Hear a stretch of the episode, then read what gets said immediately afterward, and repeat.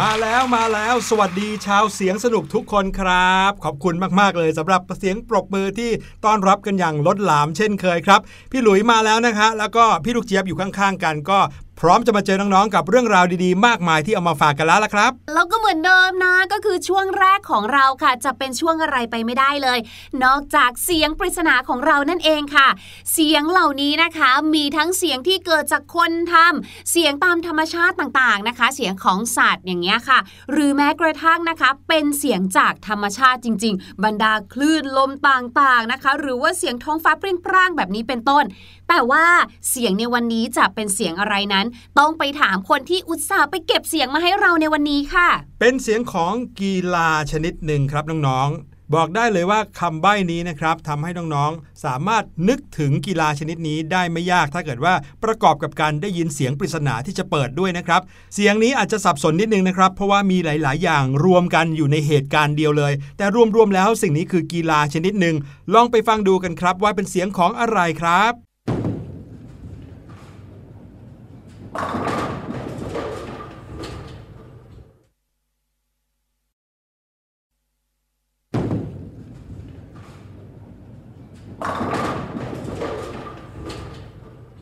ลุยค่ะพี่ลูกเจี๊ยบรู้แล้วแหละว่าเป็นเสียงของอะไร แต่ว่าบอกไม่ได้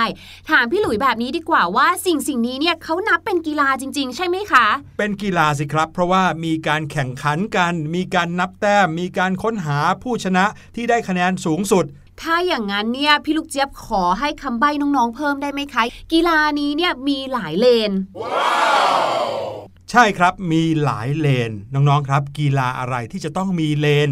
เดี๋ยวเราจะกลับมาเฉลยจริง ๆ กันอีกครั้งหนึ่งนะครับ แต่ว่าตอนนี้ได้เวลาพาน้องๆไปเที่ยวแล้ว บอกได้เลยว่าสถานที่ที่เราทั้งคู่จะพาน้องๆไปเที่ยวในวันนี้ เปรียบเสมือนเป็นโลกต่างดาวครับอืมจำได้ว่าตอนที่พี่หลุยเนี่ยนะมันเล่าให้พี่ลูกเจี๊ยบฟัง พี่หลุยบอกว่ามันเป็นเหมือนกับหมู่เกาะเกาปะกอสาขาสองใช่แล้วครับ แถมถ้าเกิดว่าใครได้มีโอกาสขึ้นไปเหยียบบนเกาะแห่งนี้นะครับ ก็จะรู้สึกเหมือนกับว่าไม่ได้อยู่บนโลกใบนี้เลย เพราะว่าสิ่งแวดล้อมรอบตัวเนี่ยเต็มไปด้วยอะไรต่างๆ ที่ไม่เคยพบไม่เคยเห็น ไม่ว่าจะเป็นพืชหรือว่าสัตว์เลยละครับอุ้ยฟังแค่นี้ก็ตื่นเต้นมากๆแล้ว อย่ารอช้า เราเดินทางท่องเที่ยวกันเลยดีกว่าค่ะ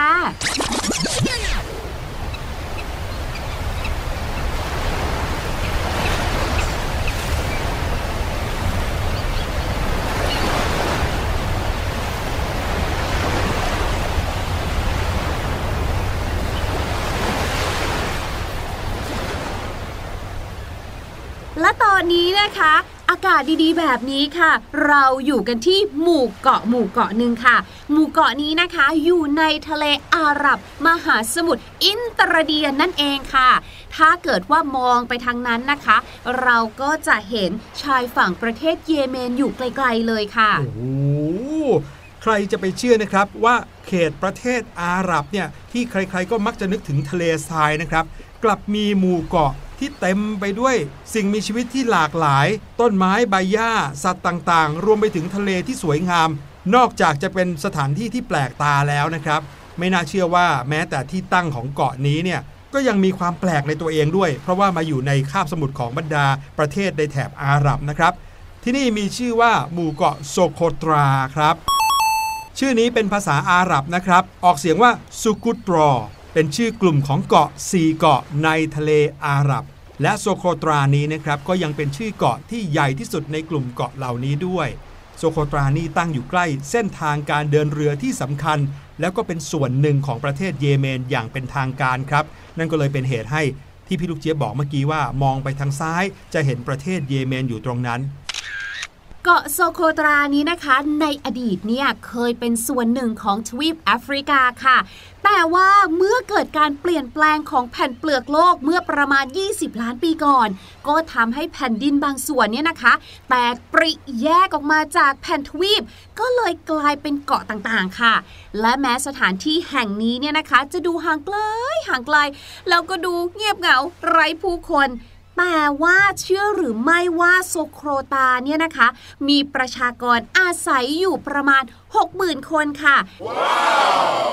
ในเมืองฮาดิดูและกาลันซียาที่ตั้งอยู่ทางตอนเหนือของเกาะนั่นเอง ใช่แล้วครับ เกาะแห่งนี้มีความหลากหลายทางธรรมชาติสูงมากๆเลย เพราะว่ามีพันไม้หายากมากถึง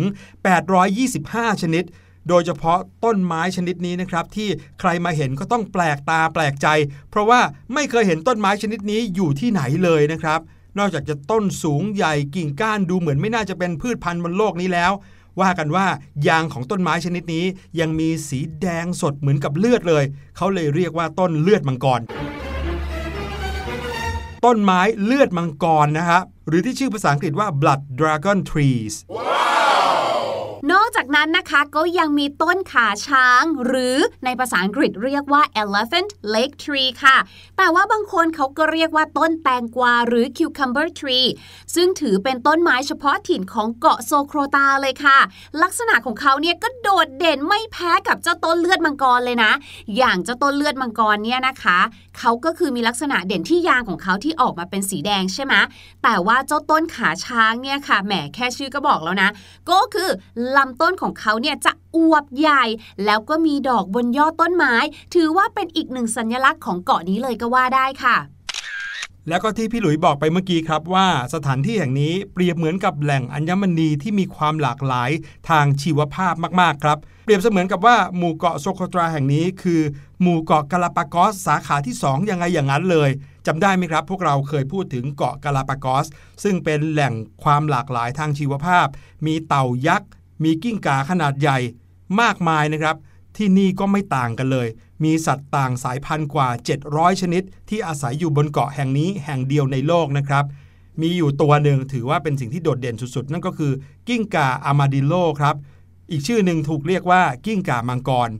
ที่มาของชื่อของเขาเนี่ยก็มาจากลักษณะภายนอกที่ดูเหมือนกับเป็นมังกรยังไงอย่างนั้นเลย เพราะว่ามีหนามรอบตัว ถ้าใครนะครับเคยดูภาพยนตร์ฝรั่งนะครับที่มีมังกรสี่ขามีปีกเนี่ยหน้าตาของเขาคล้ายกับมังกรแบบนั้นเลย เพียงแต่ว่าไม่มีปีกแล้วก็ตัวเล็กมากๆ แต่ความน่ารักของเจ้ากิ้งก่าอามาดิโลนี้นะครับเขาจะป้องกันตัวเองด้วยการขดตัว แล้วก็งับหางตัวเองทำตัวเองให้เป็นก้อนกลมๆครับน่ารักสุดๆเลย นอกจากนั้นเขายังเป็นสัตว์ที่ไม่มีพิษ ไม่ทำร้ายมนุษย์อีกด้วย ก็เลยเป็นสาเหตุให้กิ้งก่าอามาดิโลนี้มักจะถูกจับไปเป็นสัตว์เลี้ยงของมนุษย์จำนวนมากเลยล่ะครับใช่แล้วค่ะ ถ้าเกิดว่าเรามาดูที่ชื่อของเขาเนี่ยนะคะ เจ้าอามาดิโลเนี่ยก็คือเจ้าตัวนิ่มนั่นเอง ซึ่งตัวนิ่มเนี่ยนะคะเขาก็จะมีลักษณะการป้องกันตัวแบบนี้เลยก็คือ จะขดตัวเป็นก้อนกลมๆนั่นเอง กิ้งก่าอันนี้เขาก็เลยเรียกว่าเป็น armadillo lizard หรือว่ากิ้งก่า armadillo นั่นเองค่ะ นอกจากสัตว์เฉพาะถิ่นเหล่านี้แล้วนะคะ ก็ยังมีสัตว์สายพันธุ์ชนิดอื่น ๆ อีกมากมายเลย ที่อพยพมายังเกาะแห่งนี้ค่ะ บางตัวหรือว่าบางสายพันธุ์เนี่ยนะคะ ก็ใช้เกาะนี้เป็นที่พักระหว่างทางก็มีค่ะ อย่างเช่น นกแร้งอียิปต์เนี่ยนะคะ บินบินมาอาจจะเหนื่อยค่ะ ก็มาแวะพักที่นี่กันสักหน่อยนะคะ ก่อนที่จะไปต่อ แต่ว่าบรรดานักวิจัยเองก็ไม่รู้สาเหตุแน่ชัดของความหลากหลายที่เกิดขึ้นที่เกาะนี้หรอกนะคะ แต่คาดว่าน่าจะเกิดจากการเปลี่ยนแปลงทางธรณีวิทยาที่เกิดขึ้นเมื่อหลายล้านปีก่อนที่พี่ลูกเจี๊ยบเล่าให้ฟังค่ะ โดยในปีคริสตศักราช 2008 นะคะ เกาะนี้เนี่ยก็ได้รับการขึ้นทะเบียนเป็นมรดกโลก โดยองค์การยูเนสโกด้วยค่ะ ทางฝั่งหนึ่งของเกาะนี้นะครับ ก็จะมีบรรดาต้นไม้หน้าตาแปลกๆ เต็มไปหมดเลย อย่างต้นขาช้างอย่างที่พี่ลูกเจี๊ยบบอกเมื่อกี้นะครับ ถ้ามองไปทางซ้ายมือของเราตอนนี้ โอ้โห เหมือนป่าแห่งหนึ่งที่มีแต่ต้นขาช้างอย่างเดียวอะ่ะ เป็นรูปร่างหน้าตาคล้ายๆ กับเห็ดขนาดยักษ์เลยนะครับ ที่พี่ลูกเจี๊ยบบอกว่า ที่ลำต้นนั้นมีขนาดอวบใหญ่เหมือนขาของเจ้าช้างเลย แต่ว่าข้างบนของลำต้นนะครับ จะเป็นกิ่งก้านสาขาที่แตกออกไปเหมือนเห็ดครับ แต่ว่าไม่มีใบเลยนะครับ ใบขึ้นไปอยู่ข้างบนเป็นพุ่มอย่างเดียวเลย ซึ่งดูแปลกตามาก ถ้าเราไปอยู่ใต้ต้นไม้ต้นนี้เหมือนเราเป็นมนุษย์จิ๋วที่อยู่ใต้ต้นเห็ดยังไงอย่างนั้นเลย และถ้าไม่นับต้นไม้สายพันธุ์แปลกๆ หรือว่าสัตว์แปลกๆนะครับบนเกาะแห่งนี้ก็ยังมีธรรมชาติที่สวยงามมากๆอีกด้วยครับ ไม่ว่าจะเป็นชายหาดที่ขาวสะอาดทรายนี่ก็ขาวละเอียดเนียนนุ่มเหยียบไปนี่นะครับโอ้โหรู้สึกนุ่มเท้ามากๆเลย แถมน้ำทะเลเนี่ยสีฟ้าใสแจ๋วเรียกว่าไม่แพ้ทะเลอันดามันบ้านเราเลยนะครับ สามารถมองเห็นใต้ท้องทะเลได้อย่างชัดเจน เหมือนกับเป็นกระจกอย่างนั้นเลยนะครับ แล้วก็อย่างที่บอกนะคะว่าที่นี่เนี่ยอาจจะดูเงียบแต่ก็ยังมีคนอยู่นะคะ ซึ่งคนพื้นเมืองหรือว่าชาวบ้านที่นี่เนี่ยก็จะประกอบอาชีพประมงเป็นหลักค่ะและที่สำคัญนะคะที่พี่ลูกเจี๊ยบว่าก็ออกแนวแบบว่าว้าวอยู่เหมือนกันนะก็คือพี่ลูกเจี๊ยบเพิ่งรู้มาค่ะว่าที่นี่เนี่ยนะคะ อยู่ใกล้กับสนามบินโซโคตราอีกด้วยค่ะ ที่หมู่เกาะแห่งนี้เนี่ยนักท่องเที่ยวเขาก็มาเหมือนกันนะคะ ก็เลยจะมีทั้งโรงแรมเอ่ยร้านอาหารเอ่ยเปิดให้บริการเหมือนกันนะ โอ้โห บอกได้เลยนะครับ ที่นี่ถ้าไม่นับบรรดาความแปลกต่างๆ ที่มาเห็นแล้วก็แปลกตาแปลกหูแปลกใจขนาดนี้เนี่ยก็ถือว่าเป็นสถานที่ท่องเที่ยวที่หนึ่งที่น่ามามากๆเลยนะครับของประเทศเยเมนแต่ถ้าเกิดว่าใครไม่เคยรู้จักประเทศเยเมนเนี่ยก็ไปลงเครื่องบินที่สหรัฐอาหรับเอมิเรตส์ก็ได้ครับ ก็จะมีเครื่องบินตรงมาที่เกาะโซโคตรานี้ได้โดยตรง เอาละครับ บรรยากาศดีๆ แบบนี้พี่หลุยว่าเราสองคนไปเดินเที่ยวไปเล่นน้ำทะเลกันดีกว่าครับพี่ลูกเจี๊ยบให้น้องๆ ฟังเพลงกันดีกว่า แล้วเดี๋ยวช่วงหน้ากลับมาหาภาษาอังกฤษดีๆ จากเพลงนี้กันดีกว่าดีไหมฮะ ดีเลยค่ะ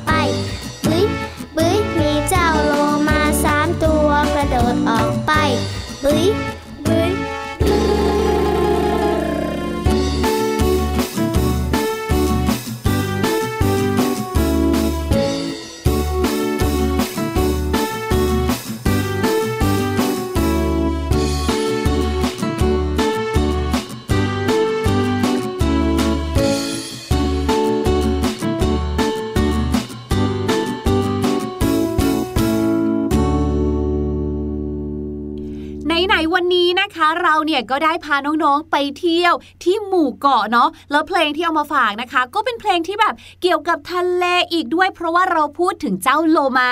วันนี้ค่ะในช่วงของภาษาอังกฤษเนี่ยนะพี่ลูกเจี๊ยบเนี่ยก็เลยอยากจะเอาสำนวนภาษาอังกฤษที่เกี่ยวกับการท่องเที่ยวมาฝากน้องๆกันค่ะ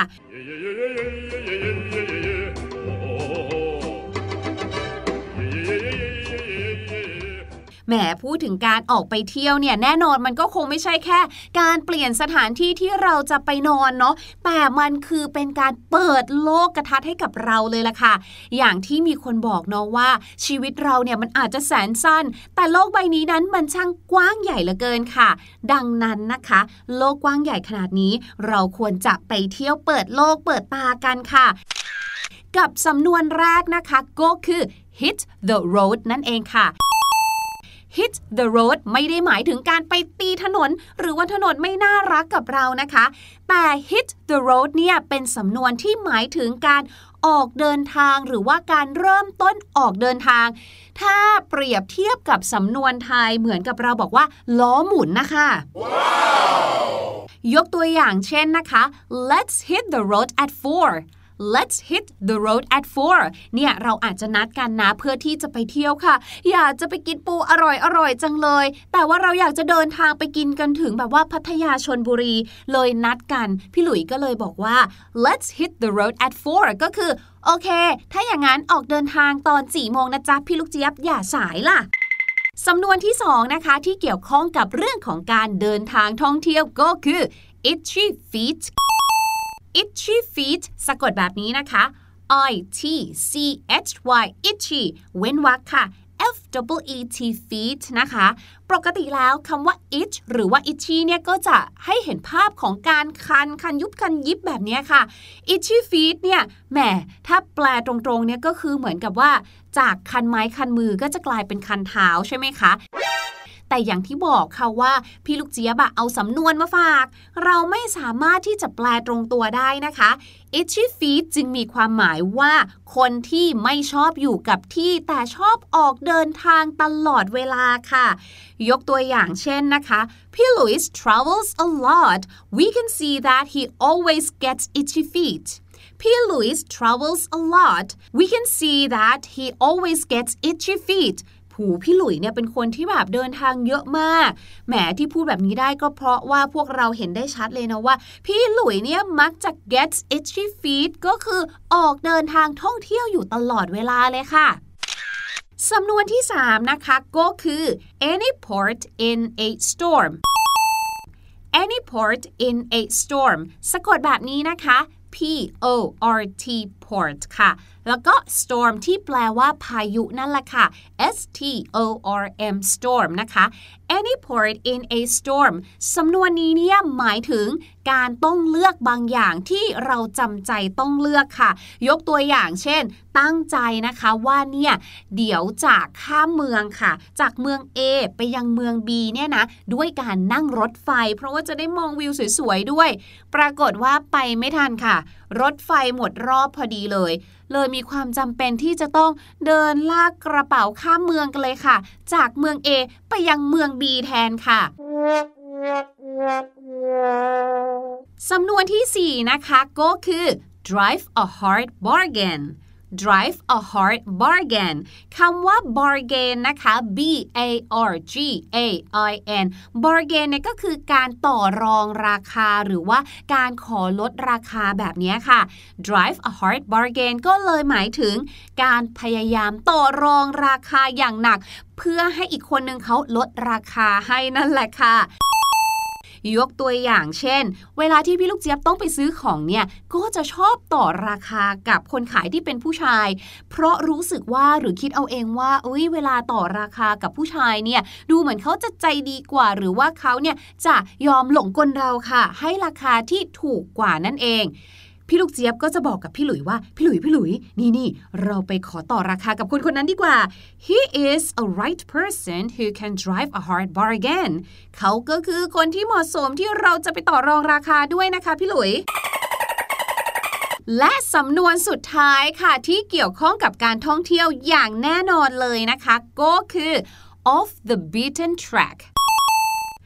off the beaten track ค่ะ O double F off นะคะ beaten มาจากคำว่า beat ที่แปลว่าตีค่ะ B E A T E N beaten แล้วก็ track นะคะ off the beaten track เนี่ยหมายถึงเป็นสถานที่ท่องเที่ยวที่คนเขาไม่ค่อยไปกัน หรือว่าไม่ค่อยจะเป็นที่นิยมสักเท่าไหร่ค่ะ ยกตัวอย่างเช่นนะคะ วันนี้เนี่ยเราได้พูดถึงเจ้าหมู่เกาะโซโคตราเนี่ยนะคะ ซึ่งในความคิดเห็นของพี่ลูกเจี๊ยบเนี่ยพี่ลูกเจี๊ยบก็มองว่าหมู่เกาะนี้เนี่ยเป็นหมู่เกาะที่คนเขาไม่ค่อยไปเที่ยวกัน มันไม่ค่อยจะป๊อปปูล่าสักเท่าไหร่ พี่ลูกเจี๊ยบก็จะบอกว่า Socotra is off the beaten track Socotra is off the beaten track ก็คือ Socotra เนี่ยเป็นสถานที่ท่องเที่ยวที่ไม่ได้อยู่ในลิสต์ที่คนเขานิยมกันสักเท่าไหร่ค่ะกับสำนวนมากมายนะครับที่เกี่ยวกับการท่องเที่ยว พี่หลุยว่าสำคัญแล้วก็จำเป็นมากเลย เพราะว่าเวลาที่เราไปท่องเที่ยวต่างประเทศหรือว่าในต่างแดนเนี่ยส่วนใหญ่เราก็ไม่ค่อยได้ใช้ภาษาไทย หรือว่าภาษาบ้านเราอยู่แล้วนะครับ ดังนั้นการรู้สำนวนภาษาอังกฤษที่จะใช้ในการท่องเที่ยวได้สะดวกยิ่งขึ้น ก็เป็นสิ่งที่ดีมากๆเลย ใครที่ตามไม่ทันก็ย้อนกลับไปฟังจดเอาไว้ก็ยังได้เลยนะครับ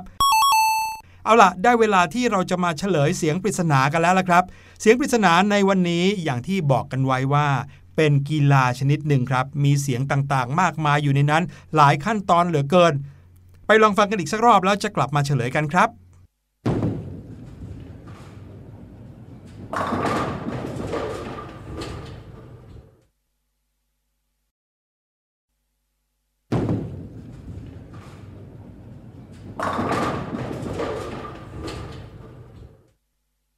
สำหรับเสียงนี้นะคะ พี่ลูกเจี๊ยบอะแอบให้คำใบ้ไปแล้วเนาะว่า เป็นกีฬาที่มีหลายเลนด้วย